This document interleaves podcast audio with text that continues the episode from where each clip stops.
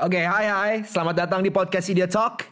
Di sini kita sharing apa pun yang lagi hangat, tentunya bareng narasumber yang bakalan kita suruh standby di corong mic.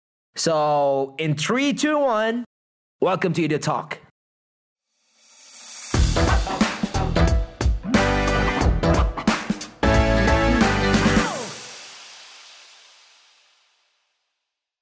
Assalamualaikum warahmatullahi wabarakatuh. Uh, selamat datang di Idea Talk uh, sesi khusus, sesi spesial yang memperingati 11 tahun Ide Imaji. Uh, temanya adalah Inspiring Aspiration dan uh, sesuai dengan sorry sesuai dengan janji uh, hari ini kita kedatangan tamu spesial uh, CCO-nya The Little Giants, kreatif director-nya Nusa, Mas Boni Wirasmono. Nah, Mas Boni Wirasmono ini teman SMA kebetulan, dan kita jadi kayak lagi reunian. Karena reuni terakhir kita nggak nggak ketemuan ya, bro ya? Nggak ketemuan, gue nggak ada. ketemuan, betul. Yeah. Uh, waktu itu gue lagi nggak bisa ke Jakarta juga, jadi ini gue di Bandung aja. Wah sama ternyata. Nah, kita jadi nggak ketemu, jadi kita ketemuannya langsung aja nih di Zoom. Dan thank you banget udah nyempetin waktu buat diskusi dengan kita dan ya udah gue banyak banget ini pertanyaan yang gue pengen tanya sama lo serius lebih ke tentang uh, usaha bisnis lu dan intellectual property lu yang saat ini lagi lu handle. Nah, mungkin gue pengen nanya dulu nih, uh, yang pribadi dulu, semoga lu mau sharing.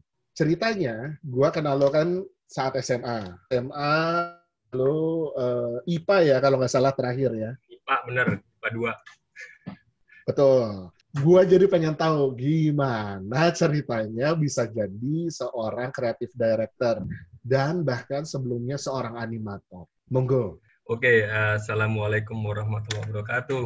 Terima kasih, Bang Nudi bener udah lama banget nah ketemu ya. Terakhir di SMA itu lah ya. Kita ketemu habis itu belas nggak ketemu lagi. Gue coba jawab pertanyaan yang pertama ini gimana ceritanya bisa sampai di, di titik sekarang ya menjadi kreatif director di Nusa? Memang perjalanannya agak agak uh, ke kanan kiri ya nggak lempeng ya. Memang bener dulu waktu SMA emang gue uh, IPA gitu kan ya nggak tahu kenapa masuk IPA, pokoknya masuk aja gitu kan ceritanya. Terus lulus, uh, yang kepikiran waktu itu sama gue adalah pokoknya gue mau uh, kuliah atau kerja apa pun yang bidangnya komputer. Waktu itu kayak gitu. Uh.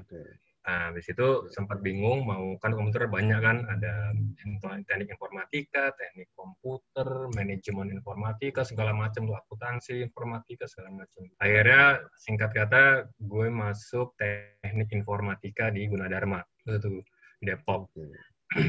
Jadi isinya tuh lebih ke programming ya, eh, software. Jadi coding segala macam gitu kan. Nah, di situ gue mulai memperlihatkan ketidaktertarikan gue. Biasanya kan memperlihatkan ketertarikan ya, gue ketertarikan. Gimana coding itu kan eh, sangat banget apa ya uh, kental banget dengan logika pemrograman segala macam. Dan pada saat itu jujur aja logika gue kayak kurang nyampe aja gitu kan. Hingga waktu itu gue ngekos gue ngekos di Depok eh, satu kosan sama senior senior lah ya di situ yang udah duluan. Terus gue sempat main ke kamar yang lihat dia tuh lagi main uh, ini software 3D. Waktu itu masih pakai DOS, belum pakai Windows 3D-nya itu. Jadi okay. buat gue ini menarik nih kan. Habis itu gue dipinjemin buku, gue baca-baca sendiri. Nah, terus gue di kampus itu kita di Gunadarma itu ada namanya lab lab informatika, eh sorry, lab multimedia. Karena lab pemrograman, lab perakitan komputer, lab hardware, networking segala macam. Ada namanya lab multimedia isinya tuh ya semua membahas mulai dari audio, video, sound, semua yang berhubungan dengan multimedia lah, teks, foto. Nah, gue iseng-iseng waktu itu ngelamar sebagai asisten di lab situ. Nah, gue belajar segala macam, eh keterima. Terima, akhirnya gue jadi asisten lab multimedia. Mungkin tertarik gue di multimedia itu karena ya apa ya, lumayan bertolak belakang dengan apa yang gue tekuni di, di, di kampus, di kelas. Gimana eh, di, di kelas kan cuman it's all about uh, line codes gitu kan, terus cuma hitam putih gitu. Sedangkan di multimedia kan, wow, still so colorful, everything is so apa ya kekinian banget gitu kan. Jadi okay. akhirnya gue lebih banyak menghabiskan waktu gue di multimedia waktu itu. alhamdulillah gue lulus cuman waktu itu kayak lulus di apa informatika aku tuh kayak sebagai formalitas bisa dibilang oke yang penting gue lulus jasa ini bisa menjadikan apa namanya pembuktian buat buat orang tua gitu nih aku udah lulus ini jasanya. Oke selesai. Dari situ gue nggak pernah menyentuh lagi yang namanya programming coding segala macam karena pas lulus gue langsung kerja di, di di stasiun TV swasta waktu itu TV 7 sebagai graphic designer. Tuh dari situ ya udah semakin semakin dalam gue mendalami animasi eh, uh, komputer grafik ya waktu itu mas. Habis itu gue sekolah dulu ngambil S2 di Malaysia dua multimedia di Penang University Science Malaysia ya. di tahun 2005 sampai 2006 terus gue balik akhirnya terus gue dapet kesempatan kerja di studio animasi pertama gue secara profesional di Batam, namanya Infinite Studio. Tuh, waktu itu mereka lagi ngerjain feature film uh, filmnya IP-nya Singapura, cuma dikerjakan mostly sama studio di Indonesia di Batam waktu itu. Jadi gak pikir panjang lebar buat gue ambil offer itu karena buat gue itu adalah uh, apa ya pintu atau atau gerbang gue menuju ke industri animasi ini ke lebih luas lagi gitu kan. Ya udah akhirnya gue masuk ke sana. Yang tadinya cuma kontrak empat bulan doang gue ditawarin. Eh turns out gue spend di sana sekitar tujuh tahun dari mulai gue lajang sampai gue punya istri, punya anak dua, gitu kan. Dari mulai gue berangkat cuman gembol satu koper doang, akhirnya gue pulang dari Batam waktu itu bawa ke satu kontainer barang gitu pindahan. Iya, akhirnya gue uh, lama di Batam sekitar tujuh tahun. Habis itu salah satu impian gue waktu itu kan gue mau my end goals was masuk ke Hollywood gitu kan. Jadi uh, salah satu mimpi gue waktu itu masuk ke Hollywood. Uh, dalam arti kayak cuman sekedar kredit nama gue dari kredit title gue udah cukup senang gitu kan. Wah ada nih siapa nih animator Boni gitu kan. Udah udah udah happy banget. Gue nggak harus jadi bintang film gue nggak harus jadi apa pun di sana. Cuma masuk itu doang udah seneng banget. Cuma waktu itu ada kesempatan waktu itu gue di Singapura. Akhirnya gue sempat kerja di Singapura sekitar tiga tahun di One Animation ngerjain proyek-proyek internasional gitu. Walaupun belum belum Hollywood ya masih yang sifatnya TV series gitu. Terus sampai 2017 akhirnya temen gue di Batam juga sekarang jadi CEO-nya Little Giants. Ngobrol sama gue, gue ngobrol panjang, akhirnya dia apa ya ngajak gue balik lah, Bon yuk balik yuk. Kita bangun industri gitu kan. Pertama gue kayak hmm. masih yang apa ya secara idealisme gue masih pengen explore lagi nih lebih jauh lagi nih gue mau sih mau ke mana kayak ke Kanada kayak ke US ke Irlandia ke mana gitu yang ya pursue my career gitu pursue my goals gitu kan di, di industri. Cuman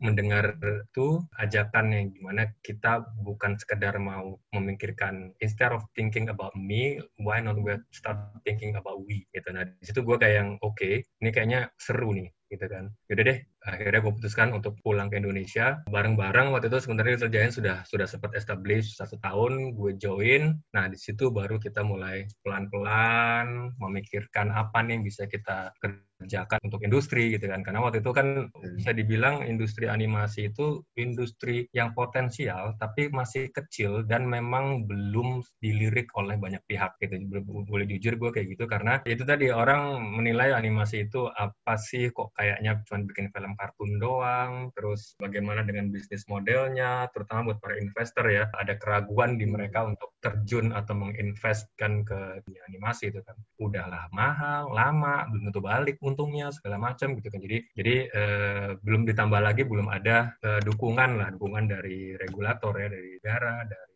kasih segala macam jadi kita kayak masih jalan sendiri nih masing-masing gitu kan. Ada individu individu individu terus ada bikin studio ya udah bareng. Nah gitu. Ya udah akhirnya pelan-pelan kita bangun sendiri. Jadi kita waktu itu tidak mengharapkan uh, apa-apa bantuan dari mana-mana. Jadi kita udah bottom up aja kita udah nggak lagi. Buat memang harapan ada. Kita pengen dapat bantuan secara exposure. Kita berharap bantuan apa pun itulah dari dari dari pemerintah ataupun dari regulator. Cuman waktu itu kayak kalau misalnya kita nunggu terus nih mau sampai kapan nih kita kan ibaratnya kayak ayam sama telur aja nih mau duluan mana nih. Udah akhirnya jadi kita mulai duluan aja dari yang kecil dulu ya kita bikin sesuatu gitu. Ya udah akhirnya kita udah lama waktu di Giants awal itu kita banyak ngerjain project-project yang sifatnya internasional, cuman servicing ya. Kita ibaratnya kayak tukang jahit lah gitu. Mereka punya IP-nya, dioper ke kita, kita yang ngerjain. Cuman dari situ kayak kita kok apa ya, kita punya potensi tapi kok ngapain kerjain kerjain kerjaan orang? Kenapa nggak kita ngajain bikin sendiri aja gitu kan? Walaupun dengan pertimbangan waktu itu kita tahu bahwa ngerjain atau bikin IP sendiri itu memang bukan mudah gitu kan ya?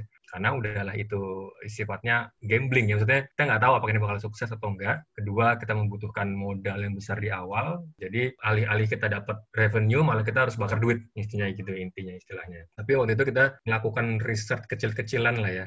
Apa nih yang bisa kita lakukan yang bisa kita mitigasi biar kalau misalnya pun gagal nggak gagal-gagal banget ya udah akhirnya hmm. dengan perhitungan yang lumayan matang, persiapan yang ya bisa dibilang nggak terlalu panjang sebenarnya. Akhirnya kita uh, dalam tanda kutip nekat untuk membuat di sendiri, yaitu Nusa yang yang akan kita bahas sekarang ini. Begitu sih gimana ceritanya sampai gue ada di di, di titik sini ya. Lumayan siap, lumayan siap, siap. juga. Lumayan salah jurusan intinya gitu ya. Betul, iya. Uh, uh. ngomong salah jurusan waktu itu abang gue sampai gini. Abang gue dulu di, di ini arsitek gitu kan. Hmm.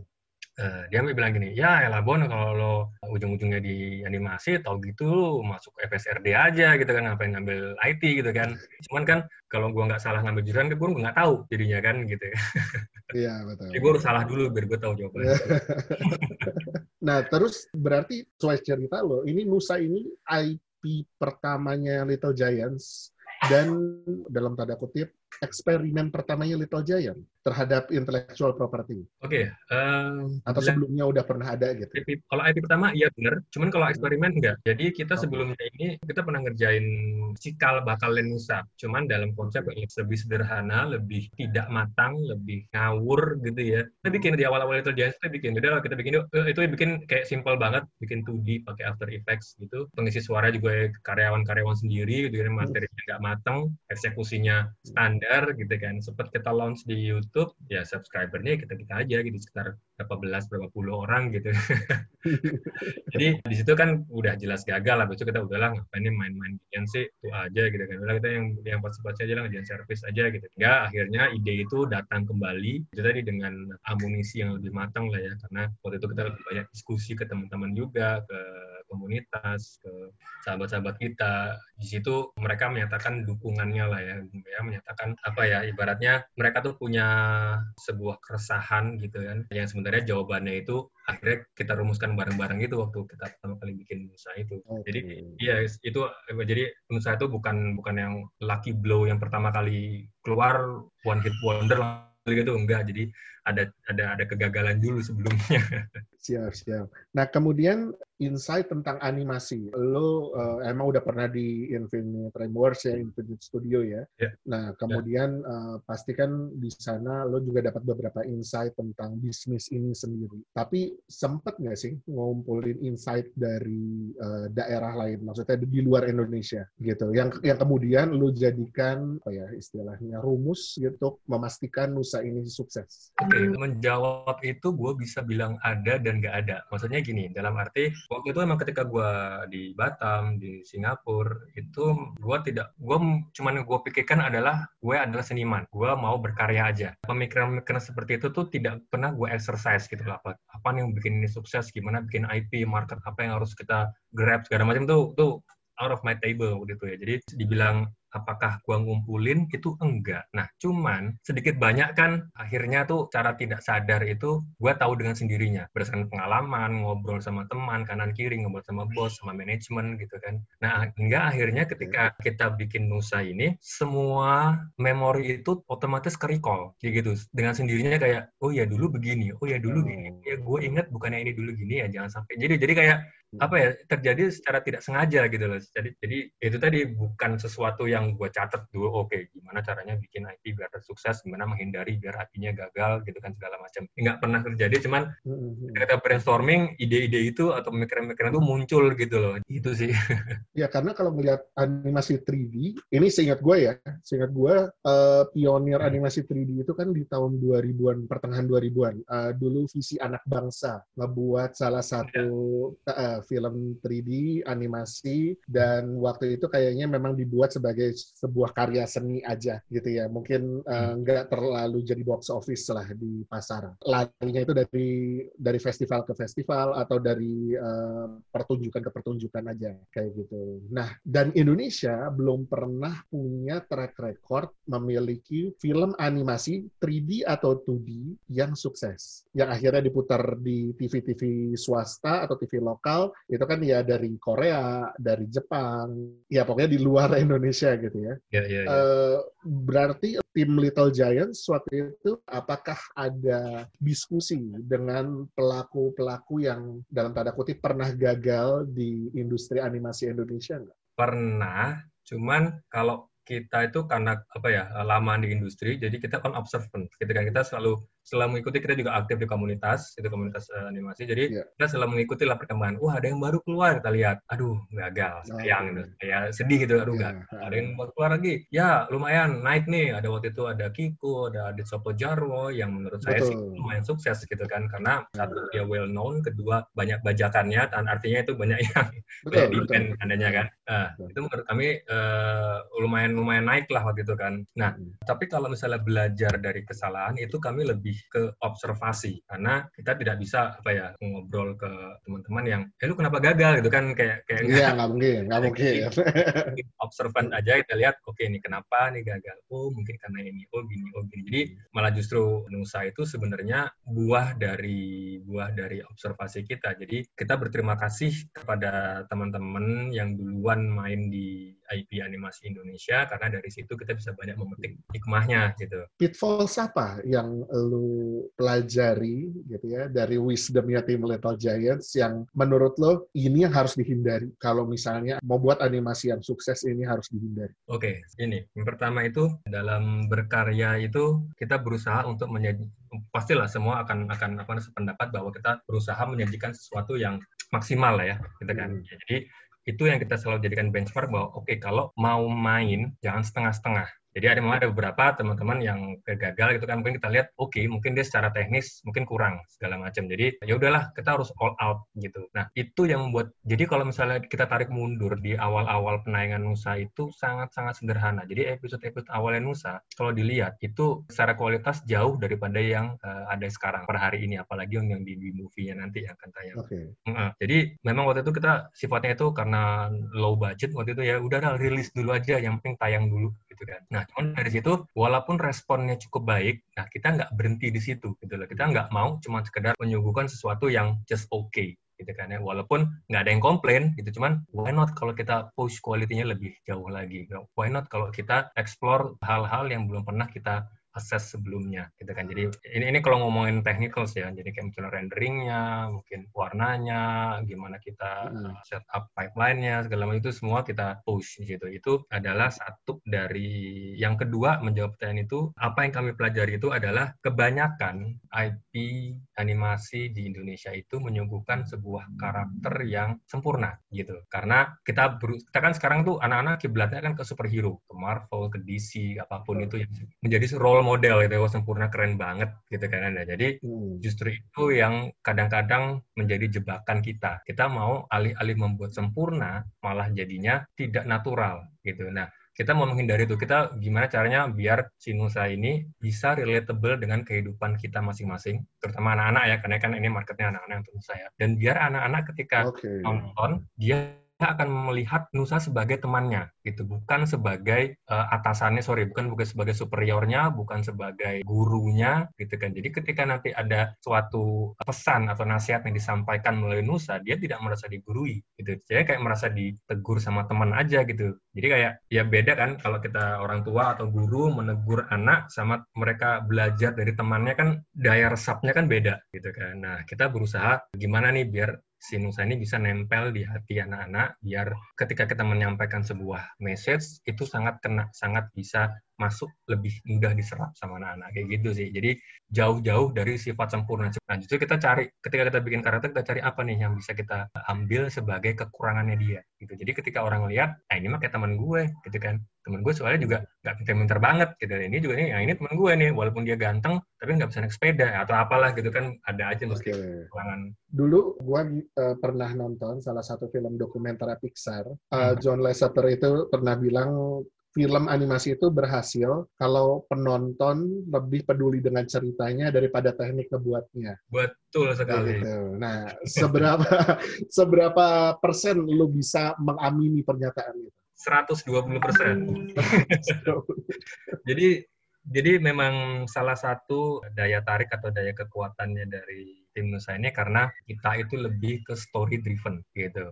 Memang secara kualitas kita juga nggak mau nggak mau yang nggak mau yang bisa-bisa aja juga gitu. Cuman kita lebih fokusin ke ke story. Karena apa ya dengan visual dengan teknologi semua bisa ngejar. Semua orang bisa orang bisa bikin karena uh, teknologi kan unlimited ya. Ketika kita generate sesuatu yang bagus, didukung dengan hardware terbaru, nanti bisa bisa di-upgrade lagi. Terus nggak saya selesai itu. Cuman story, cerita, apalagi kalau kita sampaikan secara storytelling itu dengan bahasa yang relatable gitu ya, itu akan lebih impactful.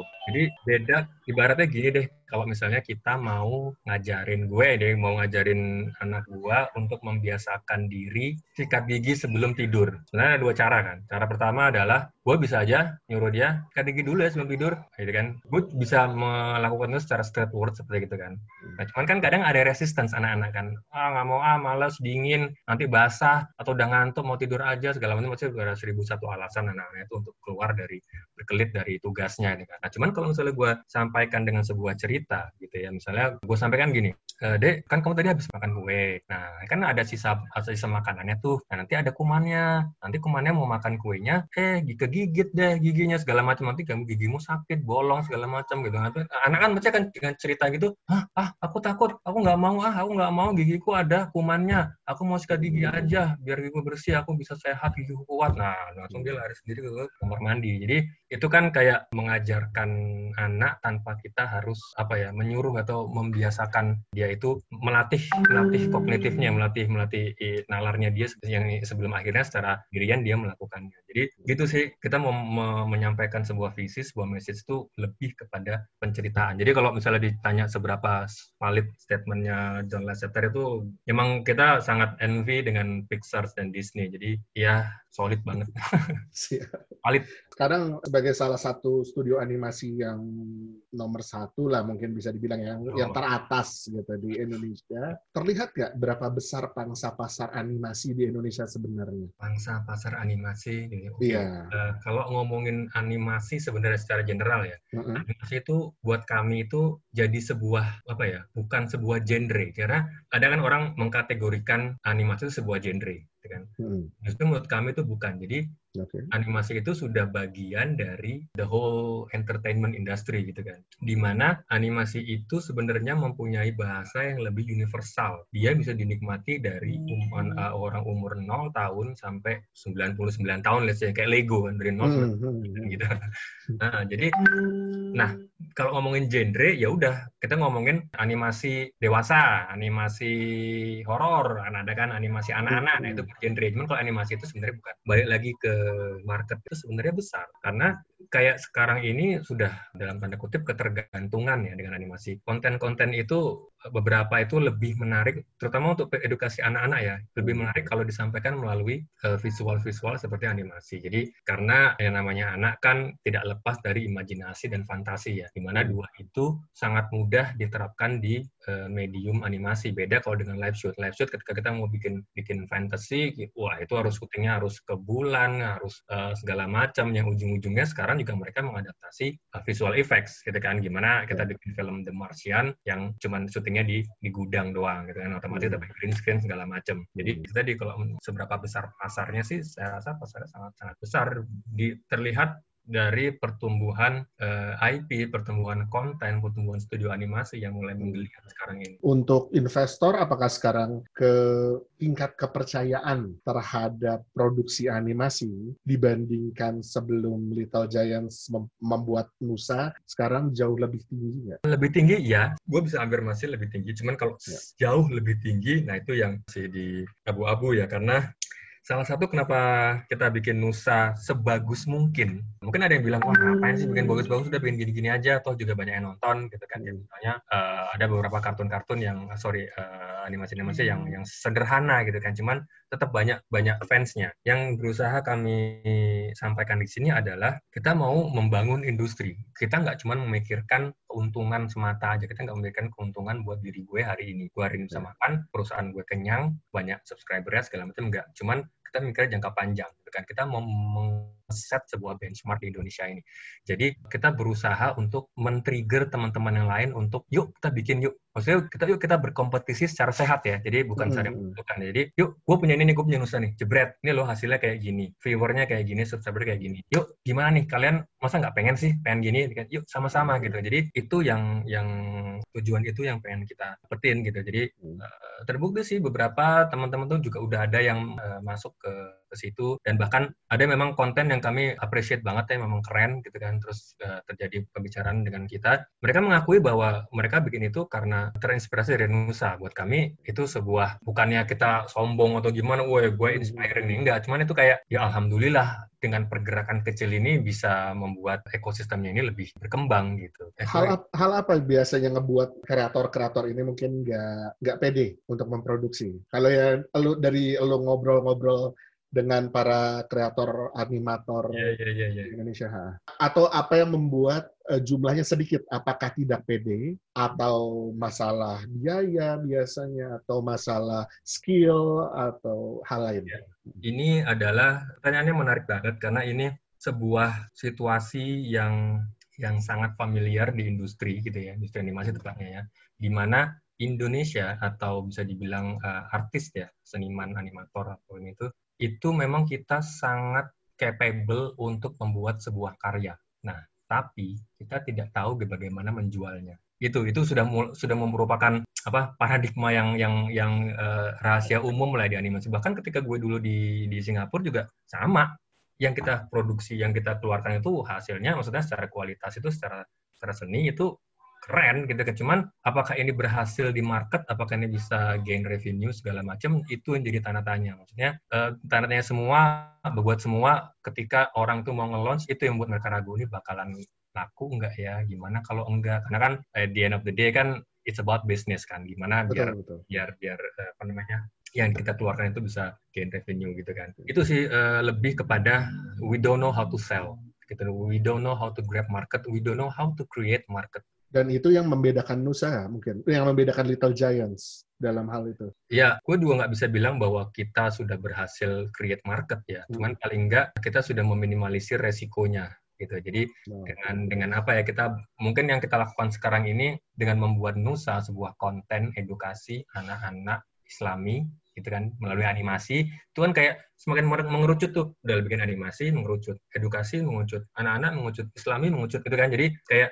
yang kita lakukan sebenarnya chancesnya itu sebenarnya kecil. Nah, cuman kita olah bagaimana sih eh, justru dengan marketnya niche itu kan sebenarnya kalau ada di teori marketing kan lebih apa ya lebih loyal, dengan pasti hmm. uh, fansnya itu kan lebih loyal. Nah, kita memanfaatkan market yang di situ gitu. Gitu sih. Jadi kalau dibilang nekat ya agak nekat waktu itu karena yakin lo mau main ke area situ gitu. Cuman ya hmm. kita berhubung juga kita waktu itu e, merasakan apa ya. Jadi awal mulanya Nusa itu kan karena kita tuh berkembang dari keresahan dari teman-teman, dari orang tua, dari tenaga pengajar, dari teman-teman komunitas, dari pendakwah segala macam bahwa di sekarang era sekarang digital ini kita kekurangan konten yang positif, konten edukatif yang positif lah konten kebaikan gitu kan. Jadi anak-anak itu sekarang kan sudah mau nggak mau ya sudah pegang gadget kan gitu kan mau makan gadget mau ngapain kasih gadget mau hmm. ibunya lagi kerja kasih gadget gitu ya ibaratnya jadi apa nih kayak kayak sekarang orang tua dilema mau gue kasih gadget nanti dia nonton aneh-aneh nggak gue kasih nanti rewel segala macam apalagi sekarang hari gini nggak megang gadget gitu kan ya masih ada pemikiran. Jadi kita akan mencoba mengisi kekurangan itu, kita mengisi gapnya itu, di mana ada demand tapi supply-nya masih kurang. Ya udah, hmm. ya. Sebenarnya apa yang dilakukan Nusa ini cuma sepersekian persen dari kebutuhan atau demand dari satu orang Indonesia. Cuman kita will do it anyway karena itu tadi siapa tahu dengan ketengahan Nusa ini men-trigger teman-teman yang lain buat ikut bareng rame-rame memerangi musuh yang sama Gitu sih. Nah, ini ada pertanyaan nih dari Aji. Oh, Aji dari KNF Visual Company nanya proses ideation untuk Nusa. Kan tadi kan memang udah memilih ya dengan strategi yang niche gitu. Hmm. Tapi ideationnya itu sendiri sampai keluar karakter Nusa, keluar karakter Rara, dan sebagainya, itu kayak gimana? Dan kalau ada tawaran dari Pixar atau Disney untuk kerjasama atau diakuisisi, mereka kan doyan akuisisi ya. Oh, iya. diakuisisi bakal diambil nggak kira-kira? Oke, okay. menarik. Uh, gue coba pertanyaan jawab pertanyaan pertama dulu ya proses ideation saya gimana ideation ini lebih kepada awal mulanya atau in episodic basis coba gue jawab di dua-duanya aja ya okay proses pertama kali gitu secara ini secara teknis berarti ya. Hmm. Itu tadi pertama kita tuh mencoba untuk tidak terjebak dalam mainframe bahwa sebuah main karakter tuh harus sempurna gitu kan. Itu satu. Jadi makanya kita exercise dia bahkan kalau kita mengacu mereflek kepada karakter-karakter Disney, princess-princess itu mereka punya kekurangan. Frozen, mereka dia itu adalah sebenarnya super power itu adalah kekurangannya dia yang dia dapat cedera kan dari dari kakaknya Betul. itu ada segala macam.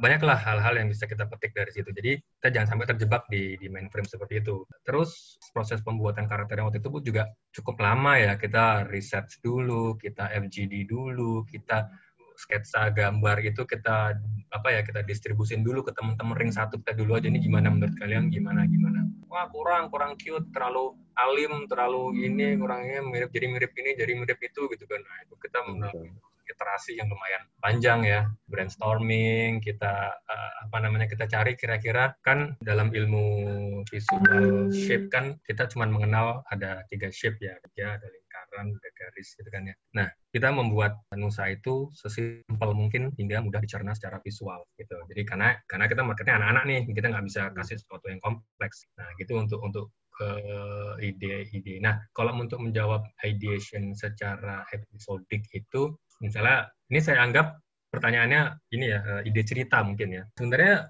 gampang-gampang susah kalau ide ceritanya. Karena satu yang buat kita gampang adalah setiap tema dari episode Nusa itu selalu kita ambil dari Al-Quran dan hadis gitu kan. Jadi okay. uh, karena kita kita nggak mau bikin ilmu sendiri nih karena ini mm -hmm. kami mau menyampaikan petunjuk lah dari Allah dan, dan dari Rasul kita gitu. Jadi semua materi sudah ada di, di, di, di Quran dan hadis. Kita cuma tinggal memilih mana yang mau duluan mana yang bisa kita kemas mana yang lebih menarik gitu-gitu aja kan. Nah, permasalahannya adalah gimana kita kemas hadis atau dalil ini biar tidak terkesan satu tidak terkesan menggurui dan kedua menarik buat anak-anak. Nah itu yang yang harus kami tim kreatif di, di in-house itu yang harus putar otak gimana kita balut dengan apa nih kita analogikan dengan apa gitu kan. Jadi biar anak-anak tuh ya enak lah mencernanya gitu. Terus pertanyaan pertanyaan kedua tentang Pixar Disney dan Disney. Jadi yes. ya bener kata Bruno di ini bahwa giant company kayak gitu tuh bukan little giant ya. Kalau mereka giant giant little gitu.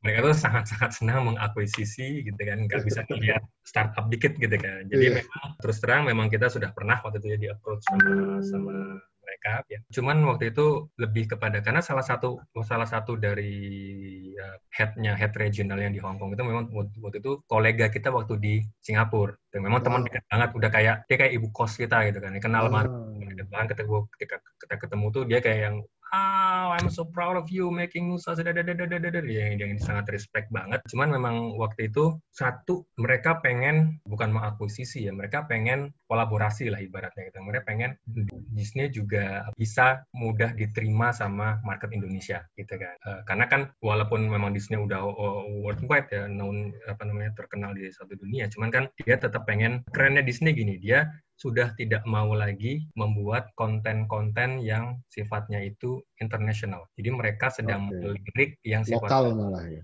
global, global okay. into local. Global local, jadi, hmm, jadi kayak misalnya kalau kita lihat Coco, kita lihat mm -hmm. Kung Fu Kung Fu Panda itu DreamWorks ya. Ya, Moana lah. Uh, Moana, terus uh. short movie-nya itu yang Bakpao oh, itu. Iya, nah, itu kan uh, mereka justru lagi nyari arahnya ke situ gitu. Oh, okay. Karena mereka tertarik dengan Nusa karena Nusa itu sangat-sangat lokal. Itu apa ya menjunjung tinggi asas-asas yang sangat local wisdom lah ya. local wisdom gitu kan. Mereka mau ambil itu, mereka udah nggak mau ketika kita bikin sebuah konsep yang robot, sebuah software yang ke barat-baratan, mereka udah nggak tertarik kayak gitu sih. Jadi jadi mau intinya nih. Uh, mau nggak mau sih uh, mau nggak mau ya. jadi, kalau mau mau nggak mau kita sebenarnya kan juga punya apa ya punya kebanggaan lah ya kita punya kebanggaan yeah. ketika satu kita tuh dilirik gitu ya sama, sama Disney itu kan. Karena memang dulu kiblat kita udah Disney banget lah. Cuman satu sisi juga kita punya kebanggaan kalau kita stand on our ground gitu bahwa ini ini punya Indonesia gitu ya. Hmm. nggak bisa macam-macam ya gitu. Jadi memang memang apa ya pro dan kontra lah kalau oke okay, untuk pertanyaan berikutnya gue pengen masuk nih lebih ke arah career wise okay. terhadap Om Boni sendiri maupun tips-tips nih buat yang mungkin ngedengerin dan nonton episode Idea Talk kali ini. Om Boni punya nggak saran atau feedback nih untuk technical skill versus attitude buat orang yang mau masuk ke industri maaf, ini? Lebih pentingnya mana? Ini memang pertanyaan tricky Jadi kalau dibilang mana yang lebih penting, saya pribadi lebih memilih attitude. Kalau saya pribadi ya gitu ya saya pribadi dalam itu karena skill gitu ya technical skill itu bisa membuat membuat lu menjadi orang paling pintar di ruangan. Tapi dengan attitude lu bisa membuat lu membawa lu keluar dari ruangan gitu. Jadi okay. artinya lu kalau jago skill gitu ya, ya udah lu di, di di di di ruangan atau di studio di perusahaan lu menjadi orang yang paling paling paling jago gitu kan. Hmm. cuma dengan attitude yang baik lu bisa membawa lu buat going further away gitu. Karena it's all about recommendation. At the end of the day is just recommendation karena yes. pasti kan orang akan akan akan saling merekomendasikan ya ketika Betul. satu orang wah ini ini ini jago nih orangnya tapi ya gitu suka membantah suka males-malesan suka gitulah ya, jadi kan mm-hmm. ah, malas juga gue ngapain piara virus di perusahaan gue jago sih jago mendingan gue uh, ngajarin orang yang punya skill pas-pasan. Toh itu kan apa ya self taught ya, Pak, bisa hmm. diajarin gitu ya. Cuman kalau hmm. Kalau gua mengharapkan attitude orang berubah tuh sama aja kayak gua mengharapkan hujan di tengah gurun pagi gitu nah, lebih susah itu karena attitude itu sesuatu yang terbangun dari mulai-mulai kecil sampai gede. Terlepas dari apa uh, termasuk dari influence dari, dari lingkungan kerja, uh, keluarga, uh, lingkungan apa, perumahan gitu kan pasti akan akan membuat menjadi elu yang sekarang ini gitu kan. Jadi Betul. kayaknya gue sih mending pilih attitude. Ya, attitude ya. Siap, siap. Oke, okay, ini ada Michael Gunawan uh, dari Live Life. Uh, katanya ya. mau nanya langsung nih ke Mas Boni. Mangga, Mas Michael. Oke, okay, boleh monggo. Mike Gunawan.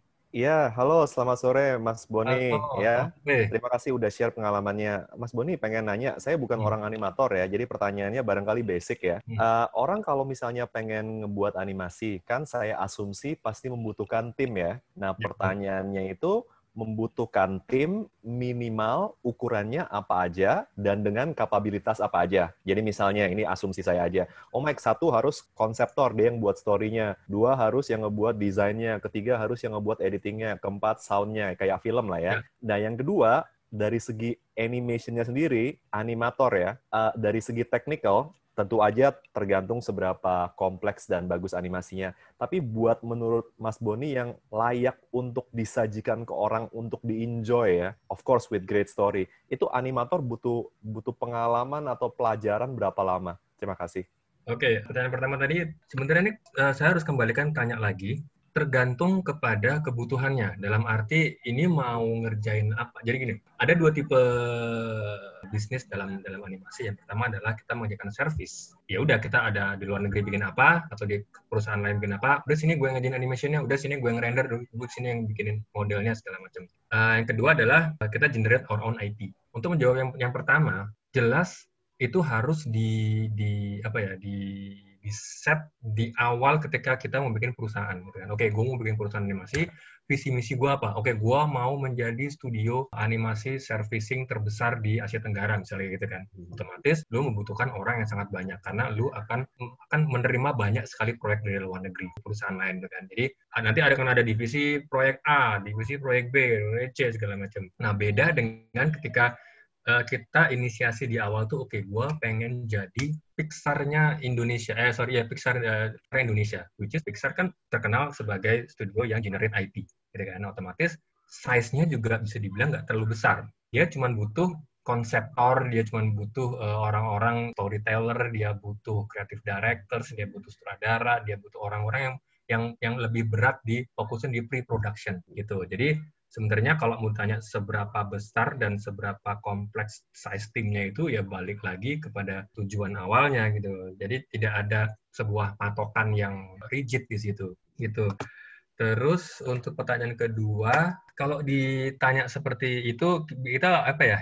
animasi kan masuk ke dalam industri yang yang sifatnya uh, art ya, seni jadi bukan seperti kalau kita buka lowongan kerja di bank, gitu kan membutuhkan atau di mana di account eksekutif minimal bekerja selama lima tahun di industri ini, tiga tahun di mana, gitu kan. Itu kan sebuah pencapaian KPI yang sudah terukur gitu kan ada di mana di animasi itu nggak berlaku lah gitu kan. Mungkin kalau dilihat dari penjelasannya mungkin tadi Mas Mike tadi juga udah paham tentang dunia film ya kalau nggak salah ya. Jadi kurang applicable kalau diaplikasikan ke, ke industri animasi. Karena yang kita nilai itu lebih kepada seni. Seni kan subjektif, kita nggak nggak bisa on paper, nggak bisa kita convert. Oke, okay, Pixar ini untuk animasi nilainya 9, untungnya nggak bisa gitu kan, karena ya it's about taste, selera selera mata masing-masing gitu kan.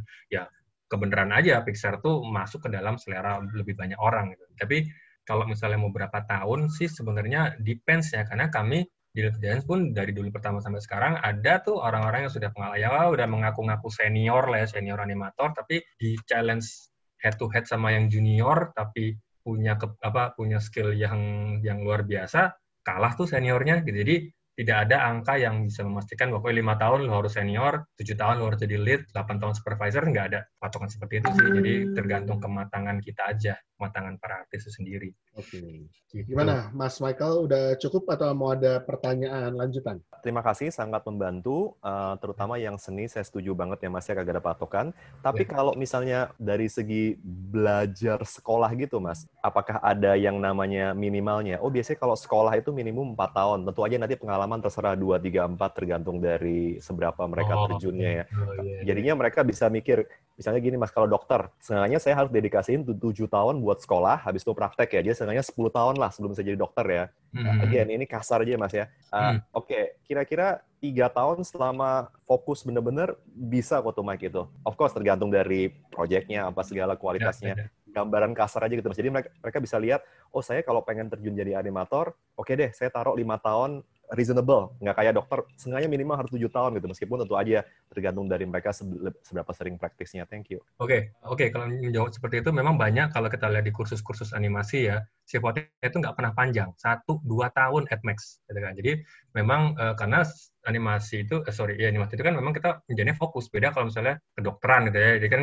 ngajarin dari mulai A sampai Z semua badan, semua luar dalam gitu kan. Cuman animasi udah kita animasi top gitu kan itu kalau misalnya intens cara belajar memang satu dua tahun itu mungkin sudah cukup ya kalau misalnya dia memang benar-benar passionate situ memang dia benar-benar uh, mencurahkan semua waktunya semua effortnya semua usahanya ditumplekan situ saya rasa satu dua tahun cukup. Dan juga kenapa nggak perlu lama-lama? Banyak sekali karena banyak kasus yang anima apa ya pelajar animasi itu sudah cepat puas. Ketika dia belajar baru bisa bouncing ball dia udah ngerjain macam-macam. Dia dari 11 prinsip animasi, 12 prinsip animasi itu ketika baru dia baru bisa tiga, dia udah mencoba ngerjain sebuah proyek yang kompleks gitu. Jadi itu justru apa ya yang membuat mereka tuh distracted sama sama tujuan awalnya. Jadi ya ibaratnya kayak dia, baru bisa nganimate sebentar, ada tawaran, eh so bikin ini dong, oh gue kayak bisa nih, udah gue gue mendingan gue kerja, gue tinggalin aja itu uh, sekolah gue. Nah itu sih banyakan yang bikin mereka uh, gagal ya dalam dalam perjalanannya pertanyaan lanjutan dari gue malah jadi uh, sedikit nyambung nih sama penjelasan yeah. Om yeah. Boni tadi tentang beberapa orang yang banyak kasarnya melaju terlalu cepat daripada hmm. seharusnya yeah. kayak yeah, gitu. Yeah. Karena untuk seorang pekerja kreatif ngelihat track recordnya Om Boni ini buat saya pribadi ini membuat saya ngacungin jempol lah soalnya konsistensinya itu loh uh, karena banyak ya biasa lah ya uh, kalau di dunia kreatif mungkin baru bisa basicnya kemudian menyatakan diri dari jadi founder jadi spesialis jadi ahli ini ahli itu gitu ya sedangkan uh, Om Bonisen ini baru membuat The Little Giant dari tahun 2017 Uh, sebenarnya The Giant sendiri berdiri 2016, cuman 2016, gue ya? 2017. Nah, itu setelah sekitar 10 tahun berkarir. Iya, kira-kira. Betul ya. Nah, jadi artinya ada proses tuh di sana sebagai, dalam tanda kutip, pekerja kreatif dulu sebelum jadi pemimpin kreatif. Kayak gitu. Nah, seberapa yeah. penting sih kita memiliki pengalaman sebagai pekerja kreatif untuk menjadi pemimpin kreatif yang baik? Wah, ternyata Om Nodi ini cukup observan juga. seberapa penting buat saya sangat penting gitu kan. Karena bagaimanapun juga ya kita yang tahu lah ya gitu kan. Kayak ibaratnya uh, orang mau bikin bikin studio foto ya orang kan harus ngerti fotografi gitu kan. Nggak bisa hmm. dari orang petani bikin studio foto gitu. Nah pentingnya karena apa ya? Karena dulu itu gua itu ketika di Batam tujuh tahun itu gua udah sempat mencoba beberapa divisi departemen gitu kan. Jadi gue itu ini lucu nih, gue ngelamar kerja waktu itu ini agak teknikal bahasanya. Gue ngelamar kerja di sana sebagai modeler. Modeler itu orang bikin model gitu ya, modeler. Hmm. Terus gue ditelepon, diterima, gue ikut tes. Tesnya animasi, hmm. gitu, animasi. Habis itu gue apply-nya modeler. Hmm. Diterima sebagai render artist. artist. Sampai sana gue dites, eh sorry, dikasih modul, disuruh training render. Okay uh, udah ngerender, udah udah ada udah baca modul segala macam. Terus udah saatnya sekarang gue masuk terjun ke kerja. Oke, okay. gue kerja sebagai set dress artist. Jadi itu uh, beberapa disiplin yang gue belum mulai kerja aja udah pindah-pindah gitu.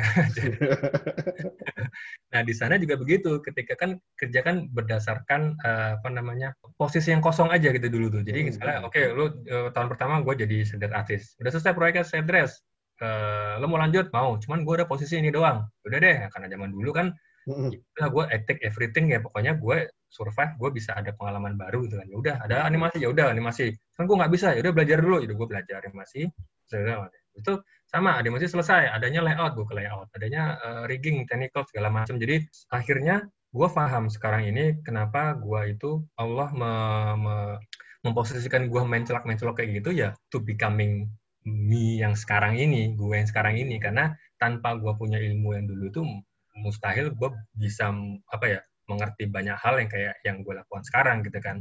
Uh, jadi itu tadi uh, sangat penting semua pengalaman yang kita harus belajar dari dari nol dulu, uh, dari kroco dulu uh, hingga akhirnya semua pengalaman itu yang bisa kita kita tarik menjadi sebuah ramuan gitu ramuan ramuan yang akhirnya racikan itu sempurna di hari akhirnya ini. Gitu sih.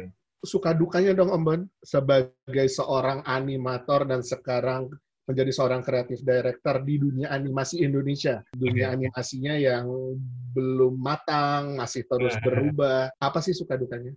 Ya, suka dukanya, sukanya, sukanya dulu kali ya. Sukanya gue menjadi, gue menekuni sebuah bidang yang nggak semua orang tahu gitu kan. Jadi kayak anti mainstream gitu kan. Orang mana orang uh, ke bank ke dokter ke mana perusahaan minyak gitu kan. Gue animasi gitu kan sesuatu yang yang wow ini kayaknya out of the box nih beda sendiri nih orang gitu kan. Kan apa ya pada pada pada fitrahnya kan orang tuh kayak pengen menonjol kan pengen pengen yeah. berbeda daripada yang lain kan. Orang yeah. baju hitam dia mau baju orange gitu jadi beda sendiri gitu kan. Jadi kayak ada kebanggaan lah ketika uh, gue berbeda dari yang lain gitu dukanya justru di, dengan alasan yang sama orang jadi nggak tahu apa yang gue kerjain gitu.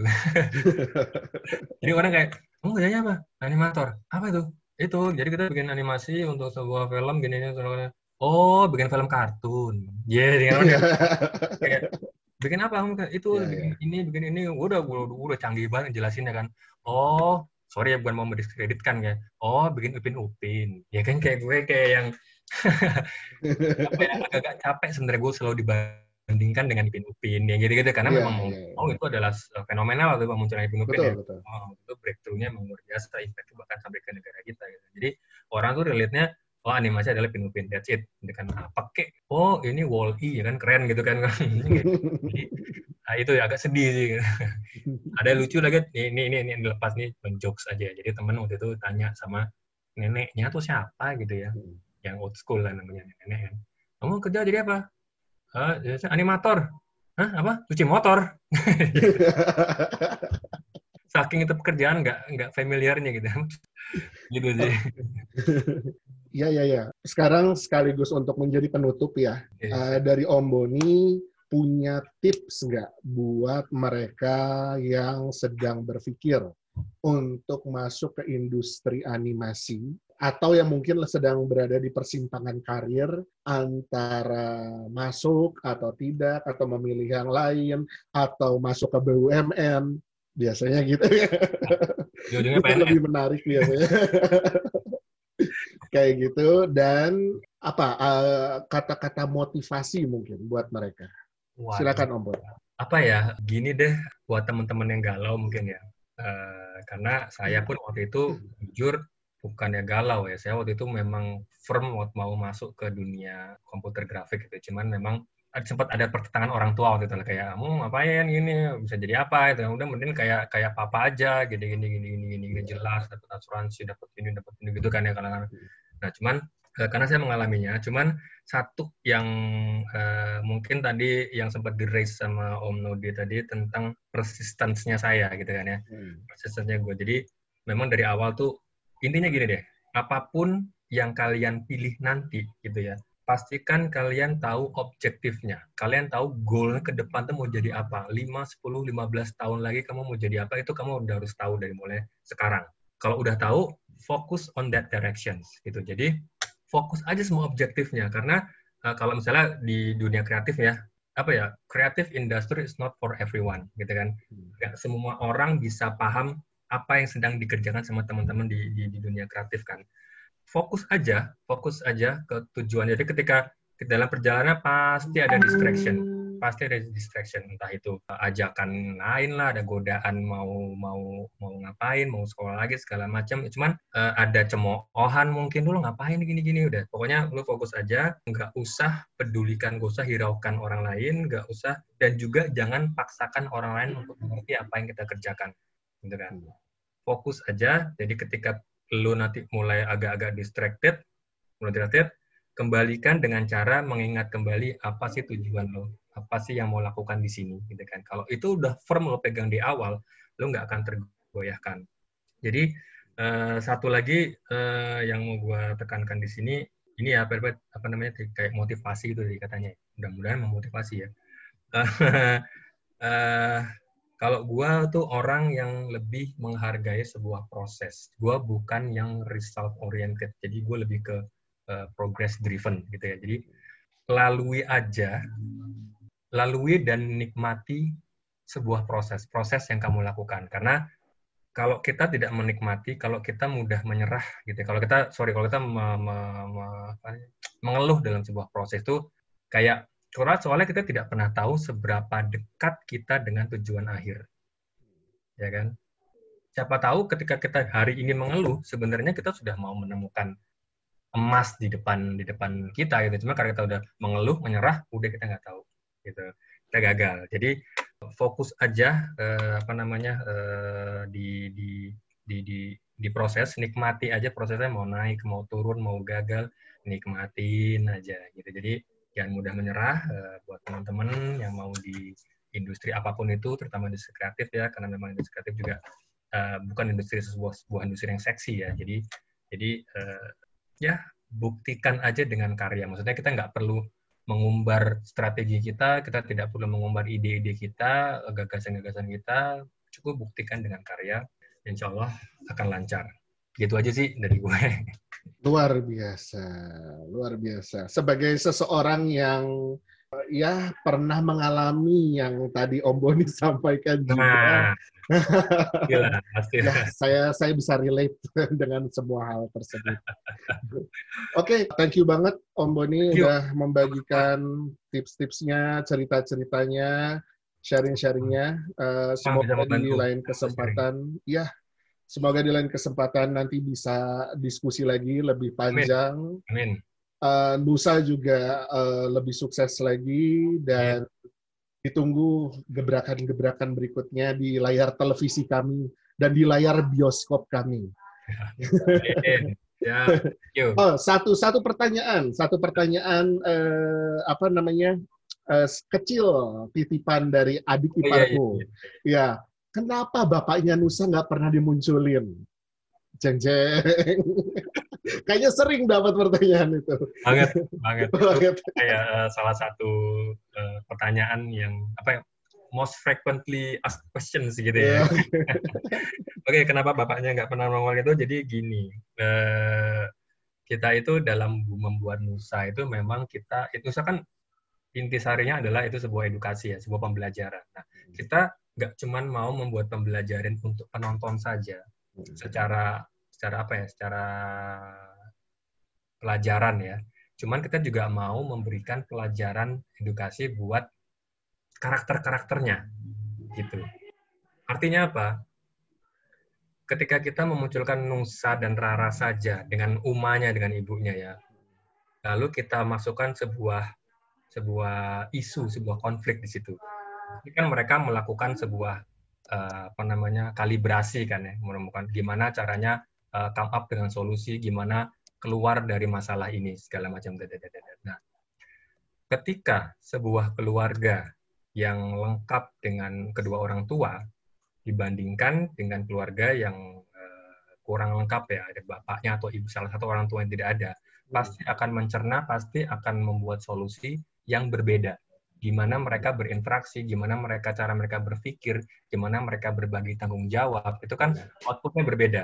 Hmm. Ya, nah, kita kita mau memberikan variasi uh, variasi konflik itu di sini Nusa. Jadi kita berikan Nusa tanpa ayah, di mana dia adalah seorang kakak laki-laki yang mempunyai role untuk menjadi pemimpin di rumah itu.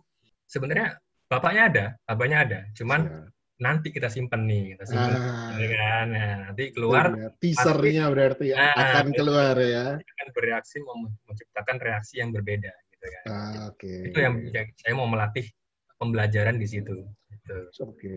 berarti uh, udah penuh perhitungan sebenarnya kenapa si karakter abahnya itu ya. kita disimpan gitu ya. ya Oke, okay. besar kemungkinan kayaknya keluarnya nanti di bioskop kayaknya. Nah, kita saksikan bersama-sama. Kita saksikan bersama-sama. Oke, buat yang nonton uh, video ini atau podcast ini, uh, jangan lupa untuk tunggu Nusa di bioskop. Uh, sekali lagi, thank you Om Boni sama tim The Little Giants-nya. Sukses selalu. Terima kasih semuanya untuk Mas Michael, Mas Aji, Mas Boni terutama. Terima kasih banyak. Uh, untuk yang mendengarkan juga terima kasih sudah mendengarkan podcast atau vlog ini. Uh, wassalamualaikum warahmatullahi wabarakatuh. Oke, okay, uh, buat Idea Imaji luar biasa sudah 11 tahun berkarya. Semoga berkah selalu, semoga tambah bermanfaat, semoga tetap semangat dan tetap berkarya.